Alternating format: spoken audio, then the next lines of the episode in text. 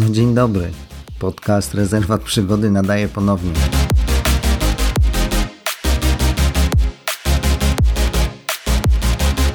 Miło mi powitać Was w osiemnastym już, a może dopiero, odcinku tej audycji.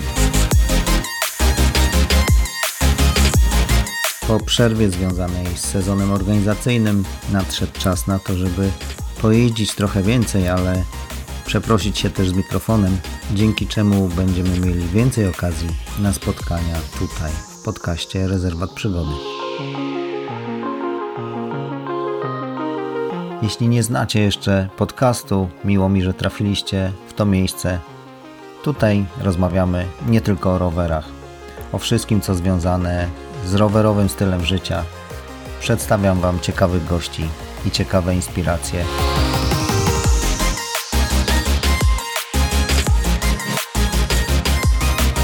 Organizując zawody i obserwując Was, kiedy w nich startujecie, czy startując samemu w innych imprezach, zauważyłem sporo sytuacji, kiedy członkowie rodzin startują razem. Wspierają się na trasie, ale z późniejszej rozmowy z Wami wynika, że nie ogranicza się to tylko do wspólnego pokonywania kilometrów i taka współpraca, zgranie, zrozumienie ma przełożenie na życie rodzinne, na życie poza rowerem. Postanowiłem dlatego stworzyć minicykl Gravel rodzinny, w którym będę zapraszał członków rodzin, którzy razem podróżują, aby opowiedzieli o tym, jak to robią, jak rower wpływa na ich życie i czy to ma w ogóle jakiekolwiek znaczenie, że jeżdżą razem.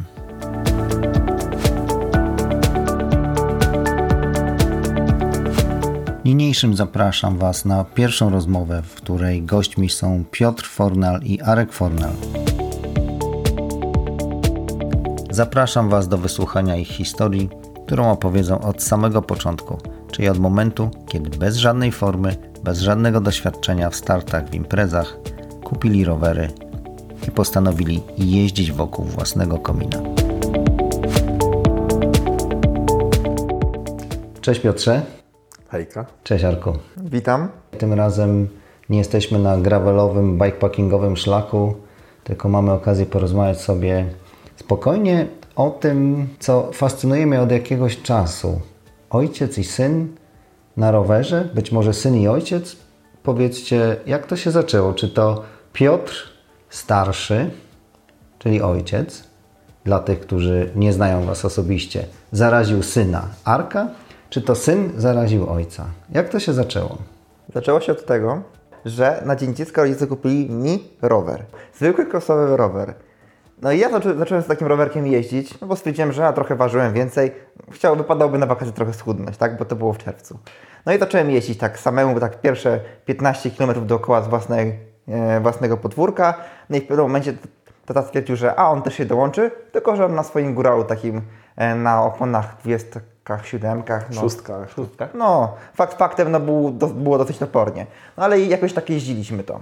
Na tyle się temat chyba wkręcił, według mojej wersji oczywiście, bo ty masz, widzę, jakąś inną, jak się zaczęło, moja, ale zobaczymy. Moja wersja jest taka, że ojciec ci kazał. No. A tam, dobra, może później. No i później zaczęło się tak, że zaczęliśmy więcej jeździć razem. Fakt faktem, wciąż na tych krosówkach, czy no, tata na góralu. Tak. No i w pewnym momencie tata zaczął coś tam myśleć, to, czytać o rowerach i wpadł na temat gravela. No i pewnego dnia ja wracam z, wtedy jeszcze z pracy, a on przyjechał z rowerem. Z praktyk chyba to było. Staż albo praktyk, nie pamiętam dokładnie. On przyjechał z rowerem z Kielc, bo takiego w takim sklepie. Rower przyjechał na busie. No on, no dobrze, dokładnie. Było. Jeszcze wtedy bym nie przyjechał z Kielc tutaj.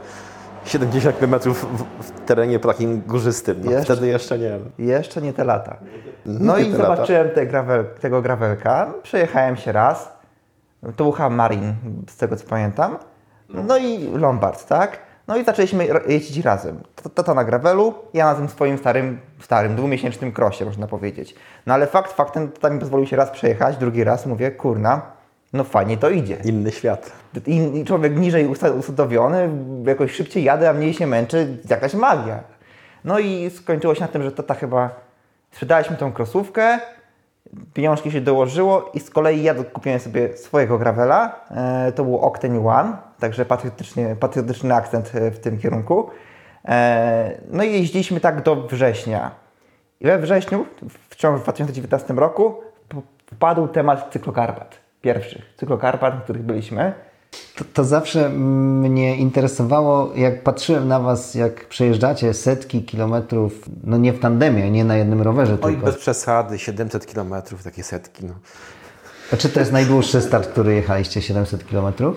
Na razie siedemset na raz najwięcej było. Arek tak mógłby powiedzieć, jak Olek Pachulski, że stary mu kazał.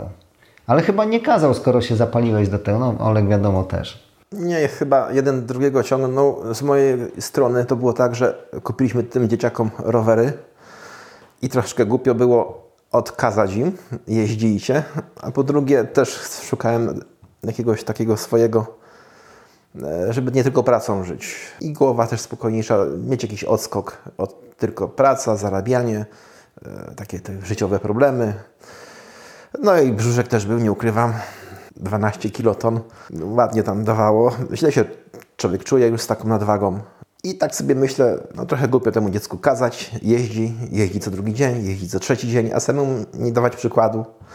I tak wziąłem się, jeździłem z tym młodym, ale taki nasz punkt honoru był zawsze, punkt honoru źle powiedziałem, ale po prostu jak mamy jechać, to, to się zmęczmy, żeby coś z tego było. I po każdym takim powrocie, na początku szczególnie, nawet piętnaście siedemnaście kilometrów na początkach, wracałem na wyro, rzucałem się i oczy tylko w sufit i... Czyli pierwszy dystans, który przejechaliście razem, to piętnaście kilometrów? Tak, tak, ale y, może to śmiesznie brzmi, dla niektórych może to jest dużo, kto nie jeździ.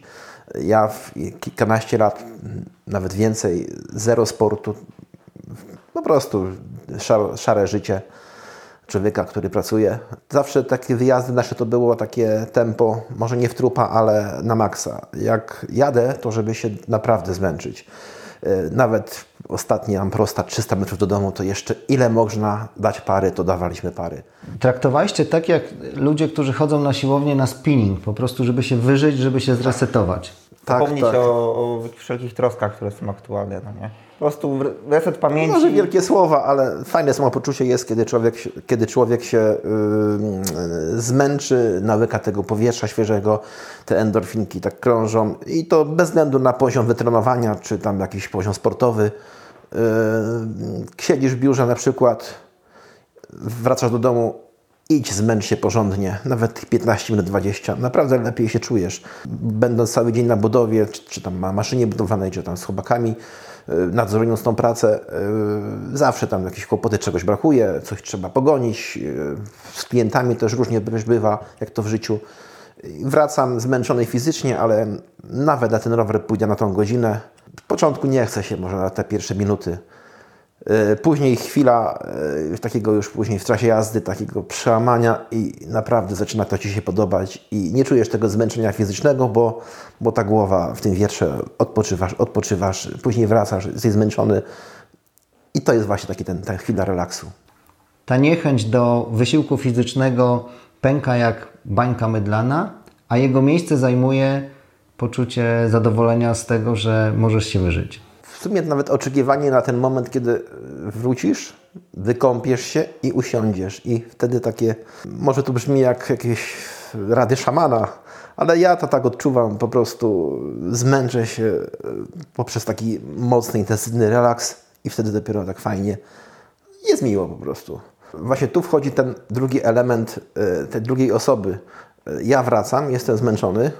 To z kolei junior mój przychodzi, tato, na rowerek dzisiaj i z reguły, mimo że mi się nie chce, dobrze, idziemy. A jak już wsiądę na ten rower, to, to już jest z górki, to już coraz łatwiej. Chociaż mogę później tam zdychać za młodym troszeczkę, ale jak się wyjechało, to trzeba wrócić. Czyli Arek jest, a czy był przynajmniej na początku, tym katalizatorem, który ciągnął Cię na rower i żeby kontynuować ten cykl treningów, nazwijmy to, to były przejażdżki wokół komina na początku. Przejażdżki wokół komina, ale może nie. Wtedy tak było może pół na pół. Sami nie wiedzieliśmy, nie wiedzieliśmy czy to będziemy kontynuować tą jazdę taką co drugie popołudnie. Takie piłowanie po godzinie, półtorej wtedy na maksa. Następnym etapem było chyba, no dobrze, jeździmy, I co dalej? Jeździmy piętnaście dwadzieścia kilometrów i co dalej?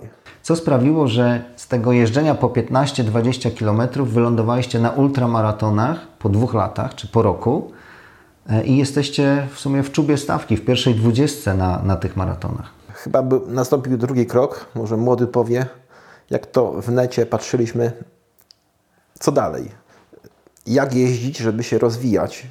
Stopniowo ten swój pułap, że tak powiem, dystansu, który pokonujemy, zwiększaliśmy. No i zauważaliśmy, że faktycznie jak kiedyś umieraliśmy, jechaliśmy w trupa piętnaście kilometrów, zauważyliśmy, że po trzydziestu i nam się nic nie dzieje. I była taka ciekawość, fakt faktem ten pułap powoli dodawaliśmy do góry, ale jednak była ciekawość, co dalej? Gdzie są gra- też, gdzie są te granice, że okej, okay, ile jestem w stanie przejechać na raz. No i zaczęliśmy jeździć tak. Mocnym tempem. Takim, mocnym dla nas tempem. Mocnym, dla nas mocnym. No staraliśmy się tak, żeby nie w tempie rekreacyjnym, ale takim dosyć intensywnym. No i było tak, że pamiętam tą radość, jak była, o tato, puknęliśmy pięćdziesiąt kilometrów na raz. O super, super, fajnie, fajnie. No i te kalorie poszły w wieczór, chipsy zjedliśmy czy coś. No ale fakt faktem była to satysfakcja. Potem były siedemdziesiątki. Pamiętacie pierwszą setkę? Przysuchy Przys... koło Końskich byliśmy. Przysucha, okolice Końskich i powrót w kierunku Opoczna. To była tam sto osiem kilometrów mniej więcej, taki pierwszy. Jak wtedy czuliście się? Zadowolenie, ale satysfakcja też duża była. Ale pamiętam, że mega padnięty byłem. Mega, mega, ale było zadowolenie w siebie. I że wow, coś, coś, coś mi się udało. Może to nie będzie dyplomatyczne, ale bardzo bolała mnie tylna część ciała, bo to był debiut swojego nowego rowerku Norco i niestety siodełko, które tam było nowe, za diabła nie chciało się z moimi czterema literami dogadać i nie współpracowało. Odpoczynek wyglądał tak, że tradycyjnie leżałem na łóżku, oczy w sufit, oddech tradycyjnie, ale co najgorsze, w ogóle nie miałem czucia w lewej nodze. Przekręcając się, na, przekręcając się na łóżku, po prostu rękami ją sobie obracałem, żeby jej nie urwać. Takie miałem, takie miałem wrażenie. Pierwsza rzecz po, te, po, po, tej, po tej wycieczce to było szukanie innego siodełko, siodełka, montaż później i okazało się, że to tak rzeczywiście kształt głupiego siodełka miał taką, dał taką kolosalną różnicę w dalszej jeździe. Tym samym rowerem, przy tej samej geometrii, tylko inne siodełko, czyli tak jest prawdą, nie każde siodełka do, do każdych czterech liter do, dopasować się nie da, po prostu trzeba szukać. Skąd czerpiecie, albo przynajmniej wtedy czerpaliście inspirację? No, ten internet. Głównie internet i wszelkie relacje z różnych zawodów, właśnie fakt faktem, to były relacje właśnie z ultra. Z tych właśnie przejażdżek po, nie po asfalcie, też, też tam były odcinki asfaltowe, jak, jak wiemy, ale... Nudne, nudne. No, no, można, no, ale też dużo było odcinków leśnych i... Przez to na przykład nasze trasy dookoła domu też były głównie leśne. Na asfalcie, brzydzimy się asfaltem w ogóle, to, przy, to może nie no, to źle, ale... źle zabrzmi. Tutaj w naszych okolicach jak jedziemy, to przez asfalt przenosimy rowery, bo to dla nas po prostu jest... Ale powtórzę pytanie, skąd czerpiecie inspirację? Jest takich kilku świrów w internecie, funkcjonują. Chciałbym od razu pozdrowić mojego guru Waldemar Miś. Bardzo mi się podobała to jego, jego, jego relacja, na przykład z Pomorskiej, jego spanie na krawężniku.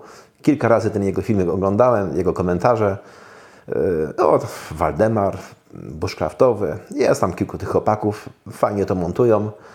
I przede wszystkim te ich, te ich, te ich walki z tym terenem, z tym błotkiem, z tymi kładkami.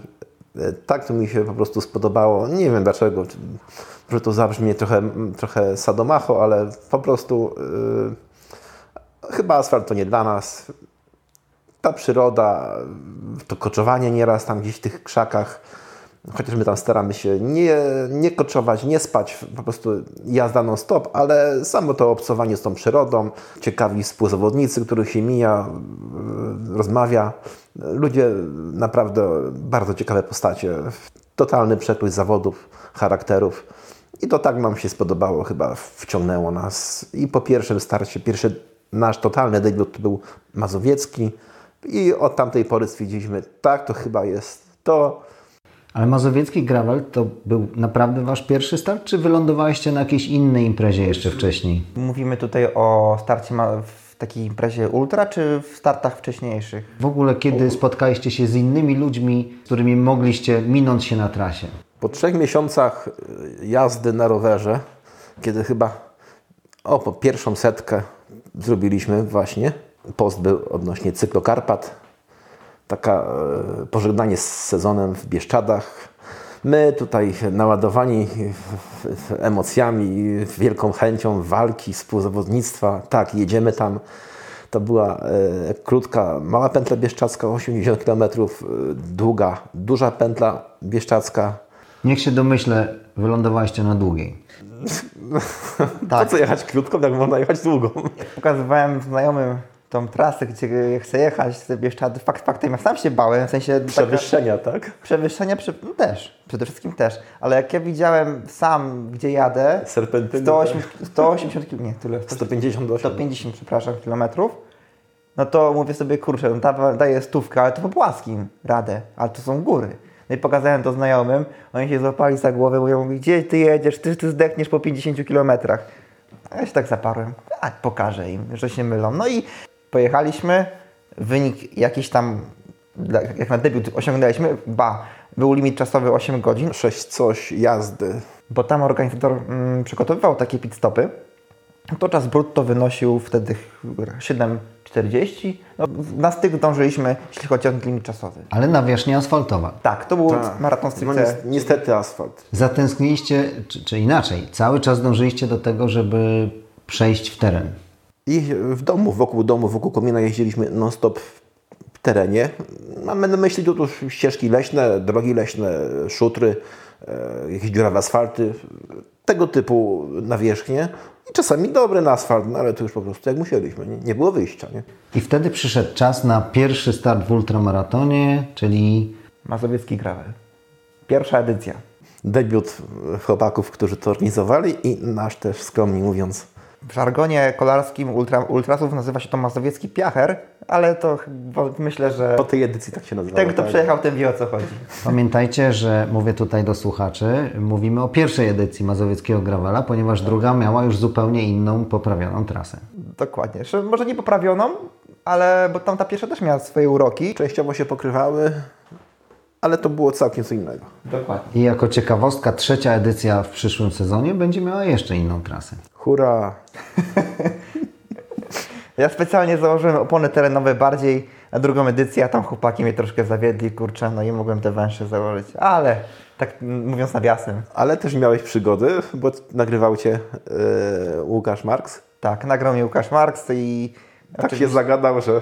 Jeszcze wylądowałem w krzakach, ale... Nagrało się, mam nadzieję. Jest z tego nagranie, tak? Mam nadzieję, że się nagrało to. Znaczy, lepiej może. Apelujemy do Łukasza, żeby opublikował to nagranie. Nie, no, mamy nadzieję, że ma tam taki natłok tych materiałów, tych, tych, tych nowych twarzy, debiutantów, że może przeoczył to i niech tak zostanie. No. Może się ten klip fu, usunął czy coś. Może mu się coś popsuło, a pamięć, karta popsuła coś.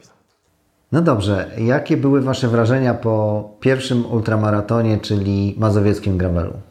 Jak byłem na mecie, to obiecywałem sobie, że już nigdy więcej. Klasyk. Bo, ale to jest ale, po każdym. To jest klasyk, ale to jest sama prawda, bo kurczę, przez pierwsze trzy dni to ja, nie, ba, pierwszy dzień w ogóle spotkałem się z tym, że ja po schodach nie mogłem chodzić. Ja naprawdę, nie obrażając żadną osobę starszą, ale chodziłem jak babcia po tych schodach, stopień po stopniu, jeszcze laski mi brakowało z drugiej strony. No tak mnie i nogi, kolana, ale i tyłek trochę bolał, nie ukrywam. Ale przez takie coś, ja chyba najbardziej pamiętam właśnie ten pierwszy swój, pierwszy swój start. Przez, przez właśnie takie ból, ale też ogromną, ale to ogromną satysfakcję, że kurczę, no...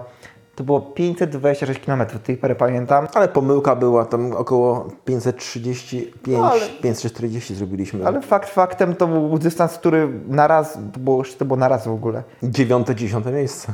I jeszcze to miejsce właśnie spowodowało, że ta satysfakcja była taka wielka. Dojechaliśmy na metę i sami się śmialiśmy, no zmęczeni byliśmy totalnie, nie ukrywam, ale jeszcze burza nas zapał na samym końcu, oj mocna burza. Jechaliśmy już na maksa, bo to meta blisko i Powiedzieli, powiedzieli nam, które miejsce i sami się z siebie śmieliśmy i w ogóle z tego wyścigu i po prostu ból mięśni, tyłka, a, a ta, ta świadomość, że jak, co, Tutaj na starcie patrzymy, Boże, jakie rowery, jakie, jaki wypas. Całe busy, busy przyjechały z, z zawodnikami, jednakowo ubrani. Gdzie, gdzie my tutaj w ogóle trafiliśmy? Pozamiatane będzie, nie? Rowery full carbon, nawet w takich budżetówkach jechaliśmy. Wtedy jeszcze na Octanie jechałeś, no to no, no, ciężko chodzi. Teraz o... z perspektywy czasu, znaczy na początek dobry rower, to był taki test, czy nam się to spodoba, czy warto inwestować w coś droższego. Skoro mówimy o sprzęcie, nie warto na początku kupować drogiego sprzętu, bo nie wiemy, czy nam się to spodoba. Ale jak już się spodoba, rozumiem, że robicie udoskonalenia swojego sprzętu, czy zmieniacie rower i chcecie jeździć dalej, więcej na tym sprzęcie. Modyfikacji się nie boimy. Zaczęło, taką najprostszą modyfikacją, która najbardziej wpływa na naszą jazdę, jest zmiana opony. Zmiana czy to szerokości, czy, czy rodzaju bieżnika. I to fakt faktem, my też się dopiero uczyliśmy, jak opona wpływa na, nie wiem, czy to bardziej w teren, czy to bardziej na asfalcie ta, ten typ nadaje. Więc to, było, to były nasze pierwsze edycje. Kosztowo, mi się wydaje, to nie były drogie sprawy. A jeśli szło dalej, no to już bawiliśmy się, a tu może jakieś koła takie bardziej lżejsze czy coś. No i tak powoli te nasze maszyny ulepszaliśmy, tak? Cały czas rozsądek się odzywał i trochę strach w domu, jak to powiedzieć, żonie. No to ty, ma, ty masz ten problem, bo ja oczywiście jeszcze nie. No, ale ucz się. Tutaj lokowanie produktu u Arka słyszę? Nie, mam nadzieję, że nikt tego niepożądany nie usłyszy. Zawsze racjonalnie mówiłem, a po co wydawać pięć tysięcy na rower, czy osiem tysięcy, czy dwa tysiące koła. Teraz wiem, że to są jedne z tańszych kół, jakie można kupić do rowerów. Dużo to daje, du- duże zmiany, ale cały czas tak sobie, tak z tyłu głowy mam, że nie wiem, czy będę dał osiem czy dziesięć tysięcy za rower w tej chwili, bo nie wiem, jak to dalej będzie, to z tym hobby. Wiadomo, przy hobby nie liczy się aż tak bardzo pieniążków, ale wydaje mi się na tą chwilę, że ten rower, który mam, rama, rama aluminiowa, zwykły rowerek, wszystkie te modyfikacje to zabawa z obręczami. To mnie na razie bawi, widzę różnice i chyba w karbony, w takie rzeczy nie będę szedł, przynajmniej nie mam na razie takich pomysłów. Prędzej, prędzej bym sobie kupił inny rodzaj roweru, mając gravela, na przykład jakiegoś lekkiego M T B, bądź fula, bądź fula, samej ciekawości, bądź żeby mieć jakiś rower, który się całkowicie różni od tego, który mam. Jeśli bym kupował następny rower, ale tak to czy gravel, czy, czy, czy szosa, czy przełaj, raczej nie, jak baranek, to bawić się modyfikacjami właśnie osprzętu. Czyli to, co najważniejsze, chyba jednak poczułem wielką różnicę przy zmianie kół, obręcze, piasty. To daje różnicę plus oponki na dany teren.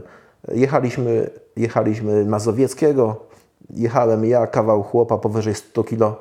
Pojechałem na Mazowiecki tak zwany piacher, na trzydziestu pięciu. Teraz widzę, teraz widzę jak to wyglądało, jak, jak inaczej mógłbym jechać ten wyścig, wyścig start, jak zwał, tak zwał, jadąc na czterdziestu dwóch czy czterdziestu czterech, a wtedy jechałem na trzydziestu pięciu, jeszcze tak w miarę, tu były Speed Kingi, fajne oponki, ale nie na taki teren. Jechałem na trzydziestu pięciu, nabitych dosyć mocno.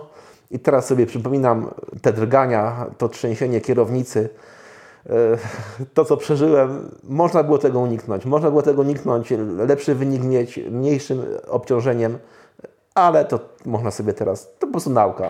Z tego co mówicie, można dużo zmienić niskim kosztem, czyli nie trzeba kupować nowego roweru, żeby zmienić coś w swojej jeździe, tylko wyciągacie wnioski z dotychczasowych startów. I można sporo zmodyfikować, zmieniając opony, zmieniając ciśnienie, być może zmieniając dętki na uszczelniacz. Pierwszy start na uszczelniacz. Że tak, powiem tak.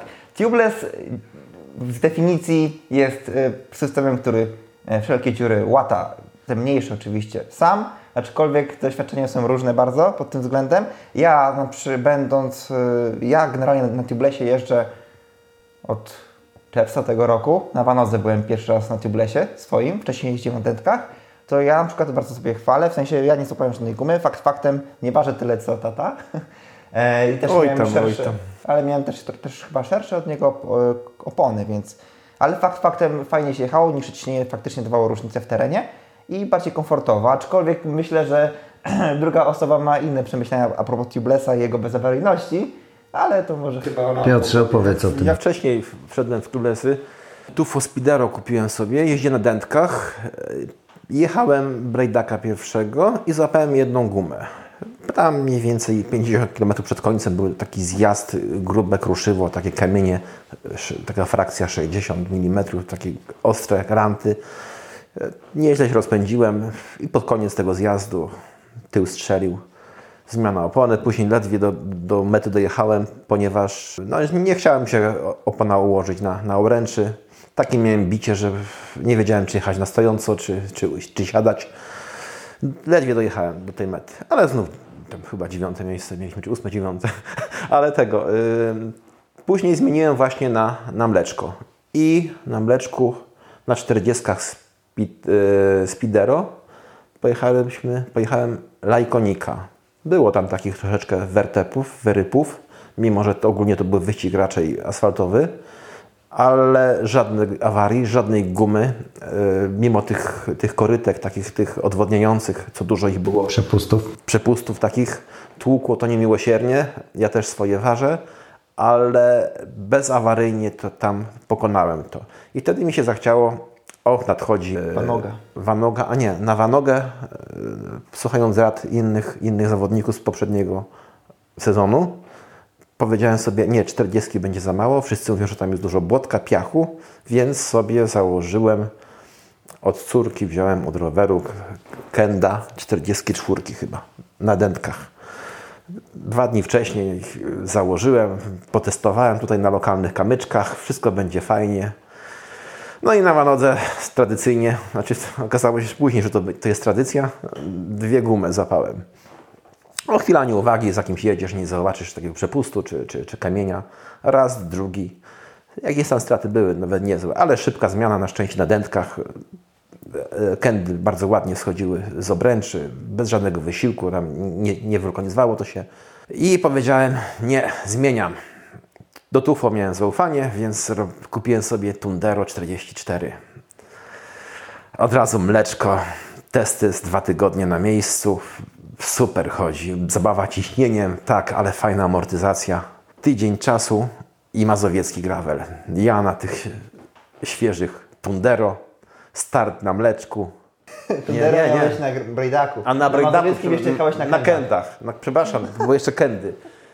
I znów na, na mazowieckim trzy gumy. Wściekły właśnie wtedy, przepraszam, wtedy zmieniłem na, na, na czterdziestki cztery Thundero. I Brejdak. No i kochany Brejdak. dwadzieścia kilometrów, jakieś mędy tam, roboty drogowe, jakieś wały chodzą. Nagle przód nic zaczyna. Stuk, stuk, stuk, stuk, stuk. Przyglądam się, kuźwa, flak. Zatrzymałem się, coś z tyłu syczy. Patrzę, flak. Naraz, naraz na mleku, przód i tył. My, my startowaliśmy o godzinie piąta pięćdziesiąt? Nie, szósta piętnaście. Albo, albo szósta, nie pamiętam, fakt faktem, wszyscy ale wszyscy nas minęli. Wszyscy. No. Yy, walczyłem z tym mlekiem najpierw przód, próba uszczelnienia, małe ciśnienie, dziura u dołu opony, obróciłem koło i chyba się zaczęło uszczelniać ładnie. Tył, wciskałem tam ten szpagat, tam, tam, tam, tą nić specjalną, kombinowałem, napompowałem, niskie ciśnienie, jedziemy z kilometr, znów flak. Dobrze, znów pompujemy, może się uszczelni, następny kilometr, znów flak. I tak chyba ze cztery razy dopompowywaliśmy. W końcu to, co trzeba było zrobić od razu, czyli założyć dętkę i jechać dalej. A my przez te eksperymenty, no dobra godzina straciliśmy, wszyscy nas minęli i później dopiero pogoni. Dogoniliśmy, dobrze szło, ostatni, ostatnia płyta wałów przy Wiśle za Kazimierzem. Za, nie zauważyłem szczeliny, tyłem najechałem. To koło, gdzie była dętka założona z tych nerwów, następny flak. A dętki się kończyły? Dętki się kończyły. I powiedz mi co lepsze. Dętkę moment zmieniam. Chwila i zmiana. Mleko. Teraz chodzą mi po, po głowie te wkładki, czytam te artykuły, te wnioski chłopaków. Nie wiem, nie wiem. Następne gramy do, do, do koła. Z tego, co mówicie i z doświadczeń innych można powiedzieć, że nawet jeśli jeździcie na mleku, należy mieć ze sobą dętki i najlepiej więcej niż jedną. Dokładnie, bo jak masz jedną, to potem masz ryzyko i całą drogę wtedy uważasz, żeby nie przebić tej ostatniej, bo potem to zrobisz. Są, są rozwiązania. Yy, przy drugiej gumie, nie, nawet wcześniej coś nasknęło. Krzysia spotkaliśmy w Nałęczowie na Brejdaku. Wiedziałem, że już nie mamy zapasowych dętek. Miał bombę, przygarnęliśmy go, bo przyznał się, że ma dwie zapasowe dętki. I pilnowaliśmy go później do samego końca, do samego końca Brejdaka długiego. Był waszym ubezpieczeniem. Tak, i oprócz tego no, kawał mięśniaka, ten chłopak wysportowany, zbudowany. Tak patrząc na niego, myślę, może jeśli w Lasach Janowskich nie będzie stepu, żadnej stacji paliw, to my go może zjemy. I także były i dętki, i prowiant. Więc go chuchaliśmy na niego. Którego nie trzeba było targać. No, Tar- targali, tak, jeszcze sam jechał. No na pewno po tym odcinku będziecie, mówię do słuchaczy, będziecie mieli nowe pomysły na rozwiązanie kwestii zaopatrzenia i pożywienia na ultramaratonach. Oczywiście traktujemy je z przymrużeniem oka, bo nie. Jeśli nie znacie Piotra, to Piotr żartuje zawsze, nawet jak jest totalnie zmęczony. Chociaż czasami nie wiadomo, czy ty żartujesz, czy mówisz serio. Ale kto mówi, że żartuje? Arek, y- a jak ty widzisz przyszłe dążenie do jeszcze dłuższych dystansów, czy może większej liczby startów? Jak to wygląda? Na pewno póki jeżdżę z tatą, póki zdrowie pozwala każdemu, to będziemy razem jeździć obydwoje, a czy moje przyszłe starty, na przykład gdyby tata już nie miał tyle siły i tak dalej, albo mu się już nie chciało, zobaczymy. Ale fakt faktem, no, tym koniem pociągowym jest mój tata, bo on mówi, że o, są zawody, jedziemy, mówię. Dobra, jedziemy. Ale gdybym tak sam z siebie miał szukać zawodów, to znając ultra i specyfikę tych zawodów, to tak samemu jechać, fakt faktem można kogoś dorwać w trasie. Ale nie wiem, czy miałbym tyle w sobie samozaparcia, żeby jechać cały czas sam ze sobą, przypuśćmy te siedemset czy sześćset kilometrów. Krótszy może jeszcze, ale ten dłuższy to nie wiem. Miałem okazję jechać krótszy dystans sam, to był Mazowiecki Gravel tego roku. No, po, po Wanodze. To było po Wanodze tydzień akurat zawody, ale no... Pojechaliśmy tam z sentymentu do, do chłopaków, bo fajnie organizują i też, no, jak mówiliśmy, to był pierwszy maraton nasz, ultra. I, I chcieliśmy... Na drugim też byśmy byli, a fajnie robią tę imprezę, to czy musimy pochwalić. Ich atmosfera, oni sami są wydają się takimi chłopakami, no, ludźmi przystępnymi, bardzo sympatycznymi i, i w sumie traktujemy ten wyścig jako nasz tutaj e, miejscowy, nasz taki domowy, ponieważ najbliższy chyba jest dla naszego tu miejsca zamieszkania. Polecamy podcast Mazowiecki Gravel od kuchni. Link oczywiście w opisie odcinka. Na Mazowieckim po raz pierwszy miałem okazję jechać sam, bo byliśmy świeżo po Wanodze, tydzień po. Nie czułem się na siłach, bo mam trochę kolano słabsze jedno po zabiegu, więc stwierdziłem, że okej, okay, to tam może pojedzie, bo sam w sumie też się wahał, ale w sumie pojechał w końcu długi dystans. A ja z kolei w warce, bo trasa się rozcielała, ja w warce sobie stwierdziłem, że pojadę krótki. Oczywiście z uzgodnieniu z organizatorami, bo powiedziałem im, że taka możliwość może być. To był chyba taki pierwszy maraton, który jechałem całkowicie, no całkowicie może nie, ale trzy czwarte trasy sam, można powiedzieć. No i widziałem, że jazda samemu to jednak nie jest dla mnie, bo no też jakoś mi się dłużyło. Fakt faktem mogłem sam sobie tempo ustawić, jakie chciałem, nie byłem zależny od nikogo, ale jednak samemu jechać to jest średnio. Nawet próbowałem znaleźć kogoś w trasie, ale fakt faktem ja jechałem jako pierwszy, bo startowałem mega wcześnie, więc nie miałem z kim jechać. Dopiero pod koniec mojej podróży, wędrówki, spotkałem osoby ze starszy, z dłuższego dystansu, którzy startowali dzień wcześniej, bo się szlak łączył pod koniec. I tam dopiero kogoś spotkałem, zamieniłem kilka słów i znowu poczułem ten klimat ultra, ale gdybym miał faktycznie jechać cały dystans sam, te pięćset kilometrów, to nie wiem, czy bym się decydował. Z tego, co mówisz, to ultra to nie jest tylko dystans, albo nawet w ogóle nie jest dystans. Nie chodzi o dystans. Dystans jest swego rodzaju tłem wydarzeń, a ty, tym, co ciągnie nas do ultramaratonów, to jest ta atmosfera. Wspomnieliście o organizatorach, o atmosferze, która powstaje. Wspomnieliście o tym, że spotyka się innych ludzi i z nimi się jedzie. Znam z autopsji wiele przykładów przyjaźni czy ścisłych znajomości, które się nawiązują właśnie na ultra. Kogoś się spotyka, a później jeździ się, umawia się razem na ustawki, na maratony, na wycieczki, niekoniecznie z pomiarem czasu. To jest niesamowite właśnie. Pamiętajmy, że ultramaratony to nie jest tylko ściganie, albo nawet wcale to nie jest ściganie, przynajmniej dla nas. Ja nie gonię, to z reguły mówi tata goni, a ja mówię, że to zwolni, bo jeszcze mamy sześćset kilometrów do przejechania.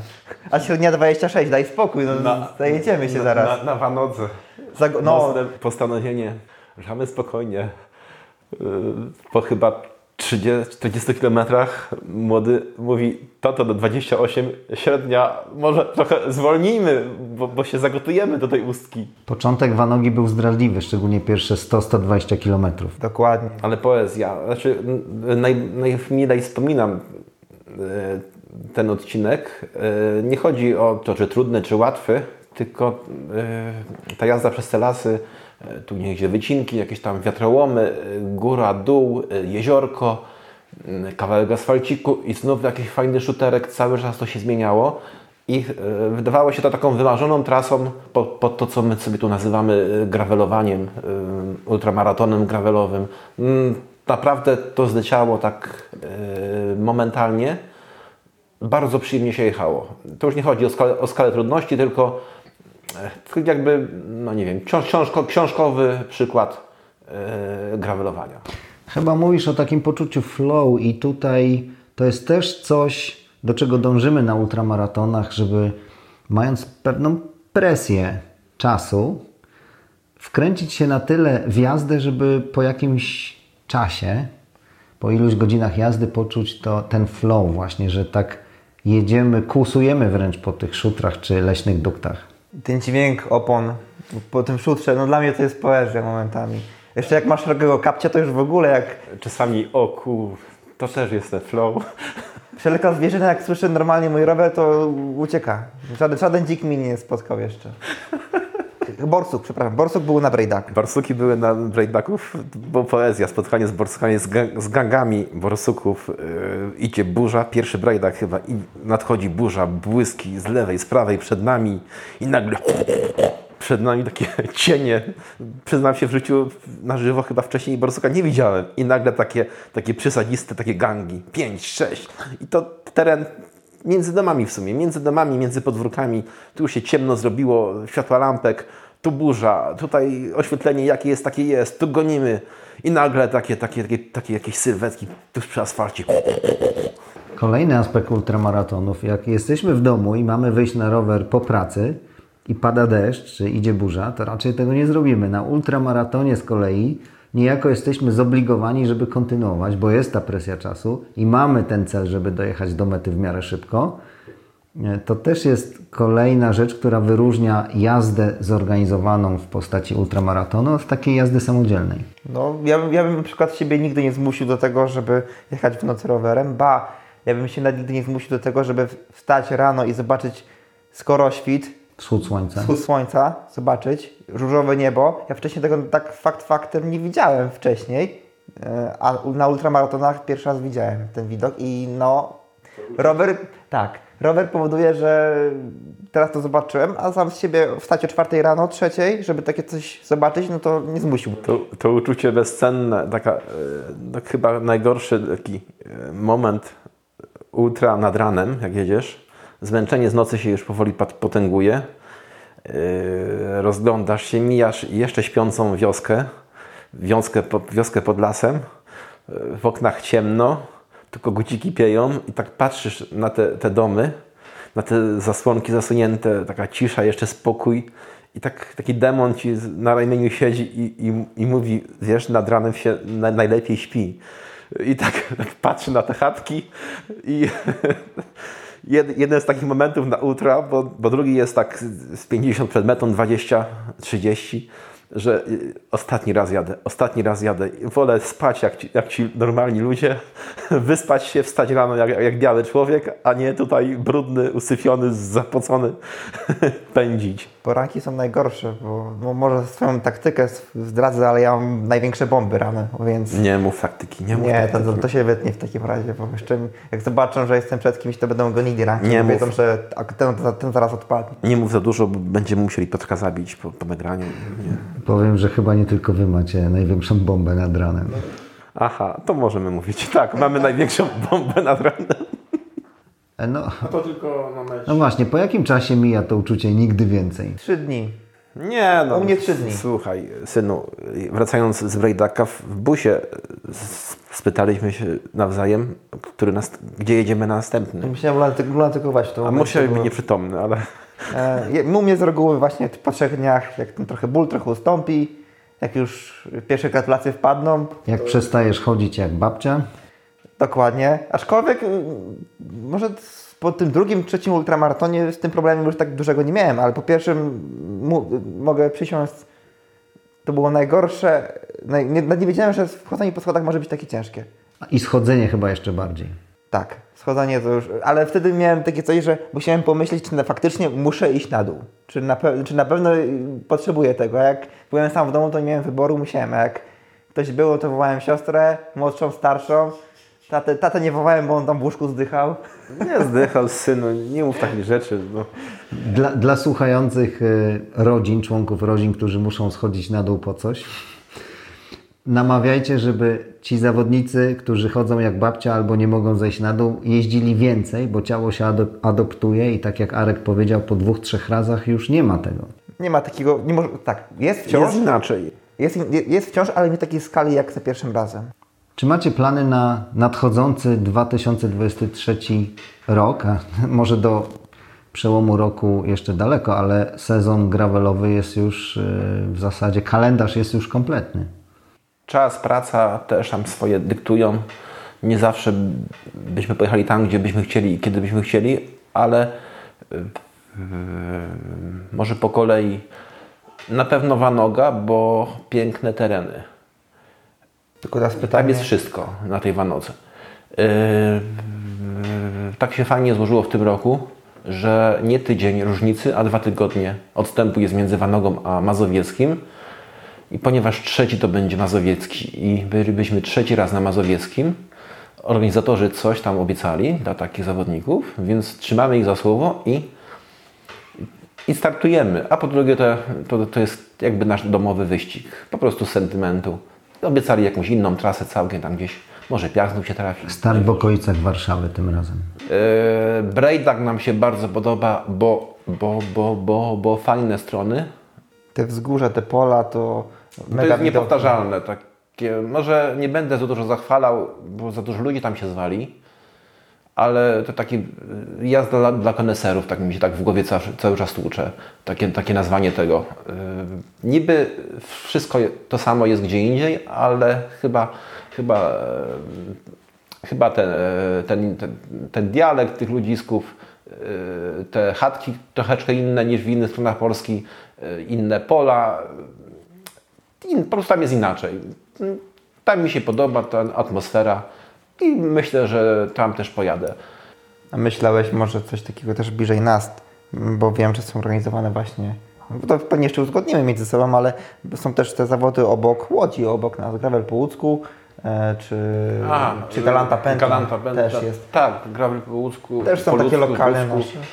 Nie jechaliśmy, tak już to pokrywało się z innymi naszymi, bądź prawie pokrywało z innymi naszymi startami i nie wiem jak będzie w tym roku, po prostu zerkniemy w kalendarz. Blisko kusi to i trzeba być u siebie, pokazać się po prostu, poznać nowych ludzi, którzy tu, tu blisko mieszkają. Mariusz wkrótce ogłosi z pewnością terminy swoich zawodów.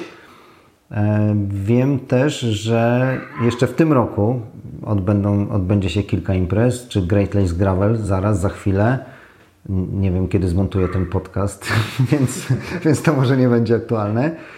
E, pod koniec września w każdym razie. A w październiku Mateusz Szafraniec proponuje jeszcze drogę do piekła. Myślicie, że wystartujecie? Słyszeliśmy. Słyszeliśmy.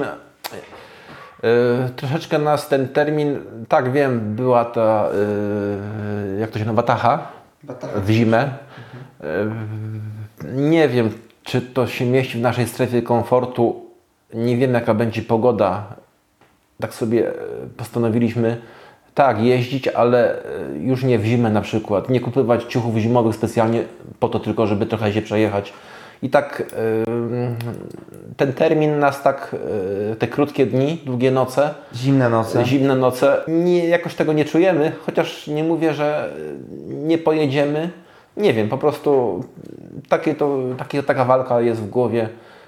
Jechać, nie jechać, zmarznąć, nie zmarznąć. Czyli zdecydowanie wolicie zwiedzać w cieplejszych okolicznościach przyrody. To nie nazwijmy zwiedzaniem, bo nieraz się pędzi i tak, cały czas się rozglądamy, chłonie człowiek ten, ten, ten wiatr, te, te widoki, dużo z tego pamięta się, ale jednak, jednak się piłuje. Czasami zmęczenie powoduje, że nie wszystko widzisz, nie wszystko pamiętasz. Inny komfort jest termiczny, nawet jak zmokniemy, nie ubieramy się specjalnie w czasie burzy, po prostu pędzimy, tak zmokłem, tak wyschnę. To w tym przypadku takiego terminu no jednak trzeba dodatkowo się zaopatrzyć w porządne ciuchy, wodoodporne, jakąś tam chłonność, odpowiednie parametry. Każdy z tych parametrów kosztuje odpowiednie pieniążki, czyli to byłby już kolejny krok, następne przemyślane zakupy, począwszy od butów, skończywszy na jakichś kurtkach specjalnych, lepszych. Zastanawiamy się, czy, czy to jest już ten, ten czas, czy w ogóle się w to bawić w, w okresie takim zimowym, późnojesiennym, bardzo wczesnowiosennym, czy jednak wtedy, kiedy jest w miarę komfortowo oddawać sobie czatu, a przejażdżki sobie robić wtedy, kiedy jest ładna pogoda w okresie zimowym, czy też późnojesiennym. Bo to właśnie ostatnio analizowałem w ogóle tak z ciekawości, kiedy kończyliśmy sezon rowerowy w zeszłym roku, to zobaczyłem, że ostatnią jazdę mieliśmy chyba w połowie października. Potem jakoś, nie wiem, czy ta pogoda, czy też może też trochę wypalenie sezonu, sezonu już się nie miało tyle ochoty. Człowiek już się najeździł chyba wystarczająco i w połowie października jakoś tak yy, widziałem, że już mniej tych aktywności znacznie mieliśmy. Macie jakąś inną aktywność wtedy, w tym sezonie zimowym oprócz roweru? No roweru nie ma, więc czy macie jakąkolwiek? Rower. Tak, rower na trenerze. I tutaj pewnie polecę odcinek podcastu Od zera do trenażera. O trenowaniu na trenażerze lub nie trenowaniu. Znowu są różne gusta i odczucia na ten temat. Rozumiem, że wy jeździcie na trenażerze. I ta jazda to wygląda na, w ten sposób, że włączamy sobie jakiś odcinek na tablecie. Muzyczka w tle leci i tą godzinkę po prostu przykładowo trzy minuty mocny, mocny interwał, później trzy minutki. Lekko. Jakiej platformy używacie do treningów? Żadnej. YouTube. Na YouTubie, jak to, jaka to jest grupa? C T X? C R T, nie, C R T X Videos, videos jakoś tak. To jest grupa takich kolarzy. Australijczycy, australijski, al, australijska grupa albo nowozelandzka, patrząc na ich nagrania i kierunek jazdy samochodów. Grupa tam kilkunastu zawodników sobie jedzie, muzyczka w tle gra. Oni sobie pedałują, jest obok wykres, skala od jednego do pięciu, nam się wyświetla, yy, czy mocno piłować, czy słabo. Do tego dostosowujemy się naszym tutaj tętnem, naszym takim ogólnym odczuciem, ile mogę jechać. I taką godzinkę sobie, sobie jedziemy przykładowo. Kiedy ktoś ma wolną chwilkę, yy, co drugi dzień bądź codziennie. Na koniec. U, już koniec? Na koniec chciałbym Was prosić, żebyście osobom, które mogą nas słuchać, a nie są jeszcze zdecydowane, żeby jeździć rowerem. Niekoniecznie startować w ultramaratonach, bo jazda rowerem to nie tylko ultramaratony. Albo osobom, które jeżdżą samotnie, a być może chciałyby swojego współmałżonka lub dziecko lub rodzica zmobilizować do jeżdżenia. Czy moglibyście im coś na zachętę powiedzieć? Na pewno poczucie e, takiego spełnienia będzie, jak się pokona pierwsze swoje piętnaście kilometrów, dwadzieścia kilometrów, to naprawdę da uczucie takiego spełnienia się. E, człowiek się przede wszystkim będzie lepiej znacznie czuje. To widzę po sobie, można mi wierzyć bądź nie, ale lepiej się czuję, bardziej nie czuję się ociężale, lepszy humor mam, lep, więcej takiej witalności w człowieku jest. No i przede wszystkim chyba też ta pewność siebie wzrasta. Znam swoją wartość i, że tak powiem, taki samorozwój dzięki rowerowi. To może to są wielkie słowa, ale mogę to powiedzieć i podpisać się swoim imieniem, nazwiskiem, że w moim przypadku tak to wyglądało. Tak, dużo pewności siebie dodaje nam to, że przejedziemy taki ultramaraton, ale żeby go przejechać, jednak trzeba trochę na miejscu pojeździć i yy, potrzebny jest jednak z reguły jakiś czy kumpel, czy yy, tutaj we dwóch jesteśmy, yy, zawsze jeden nie ma ochoty, to drugi go to dopinguje, a może tak pójdziemy i wtedy to łatwiej jest we dwóch czy, czy w grupie. Jak tutaj zbierają się grupki, tu w naszej nawet społeczności okolicy kolarzy widzę z reguły trzech, pięciu, ich jedzie. Jeden drugiego ciągnie, pogaduszki o wszystkim i o niczym, ale to jest takie, takie dopingujące wszystkich. A odnośnie startów, jak już później troszeczkę mocniej będziemy jeździć, to każdy taki ultramaraton pokonasz, to pewne rzeczy później są już dużo prostsze, łatwiejsze. Nie tylko rowerowe masz na to. Nie tylko rowerowe. Poczucie własnej takiej, takiej wartości, może to wielkie słowo, ale to, że pokonałeś na przykład na raz pięćset kilometrów, czterysta na początku, czy tutaj siedemset, to powoduje taką pewność siebie. Pewne rzeczy stają się błahe. Łatwiej pokonać jest jakieś problemy. Bo te dystanse, rozumiem, pokonuje się nie tylko siłą mięśni, nie tylko sprawnością, ale też siłą woli i umysłu. Może bardziej nawet yy, siłą, siłą woli. Każdy ma jakiś kryzys, każdy ma jakąś bombę. Taktyka taktyką, tam, yy, wyposażenie wyposażeniem. Yy, w naszym przypadku coraz mniej tego bierzemy w szpeju ze sobą. Coraz mniej spoglądamy w internecie, kto co zabiera, jak się pakuje. Przestaje nas to obchodzić, bo wiemy już, co nam się przydało w poprzedniej trasie, a co niepotrzebnie wiedzieliśmy. I w sumie tak intuicyjnie coraz mniej tego, coraz mniej.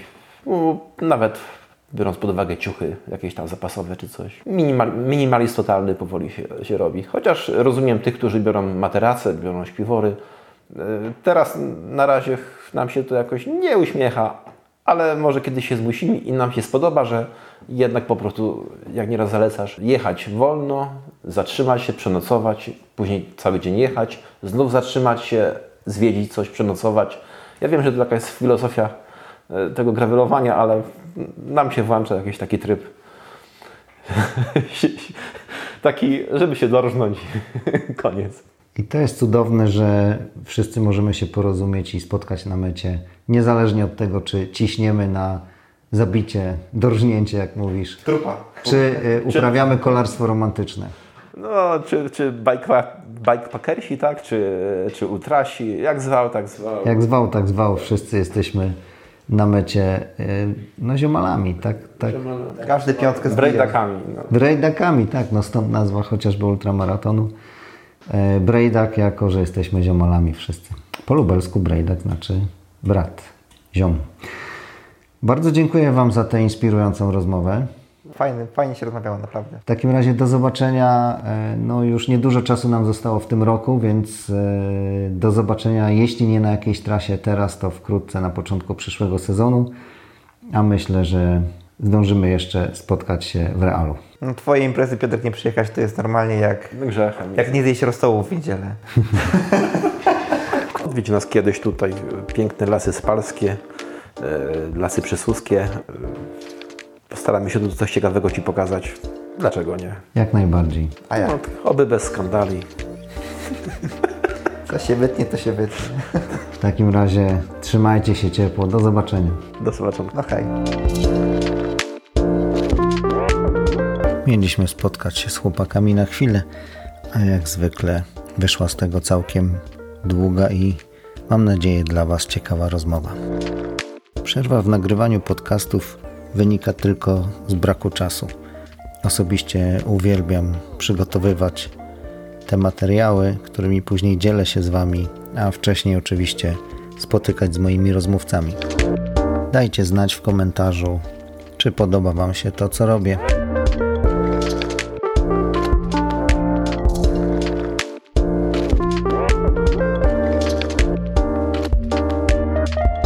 W przyszłości czeka mnie zmiana sprzętu, aby jakość rozmów, które nagrywam, była jeszcze lepsza. Wychodzę jednak z założenia, że robię to, co mogę, tym sprzętem, który mam teraz.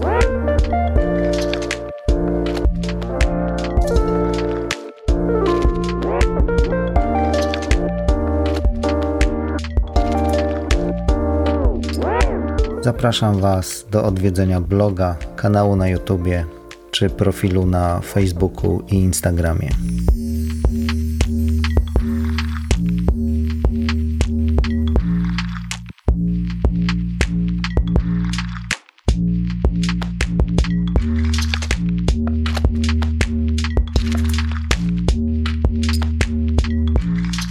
Jeżeli jesteście w okolicach Trójmiasta, pamiętajcie o coniedzielnych wycieczkach zwanych Coffee Wanoga. To nasze gravelowe ustawki w granicach osiemdziesiąt do stu kilometrów, bez ciśnienia, bez spiny, z przerwą na kawę.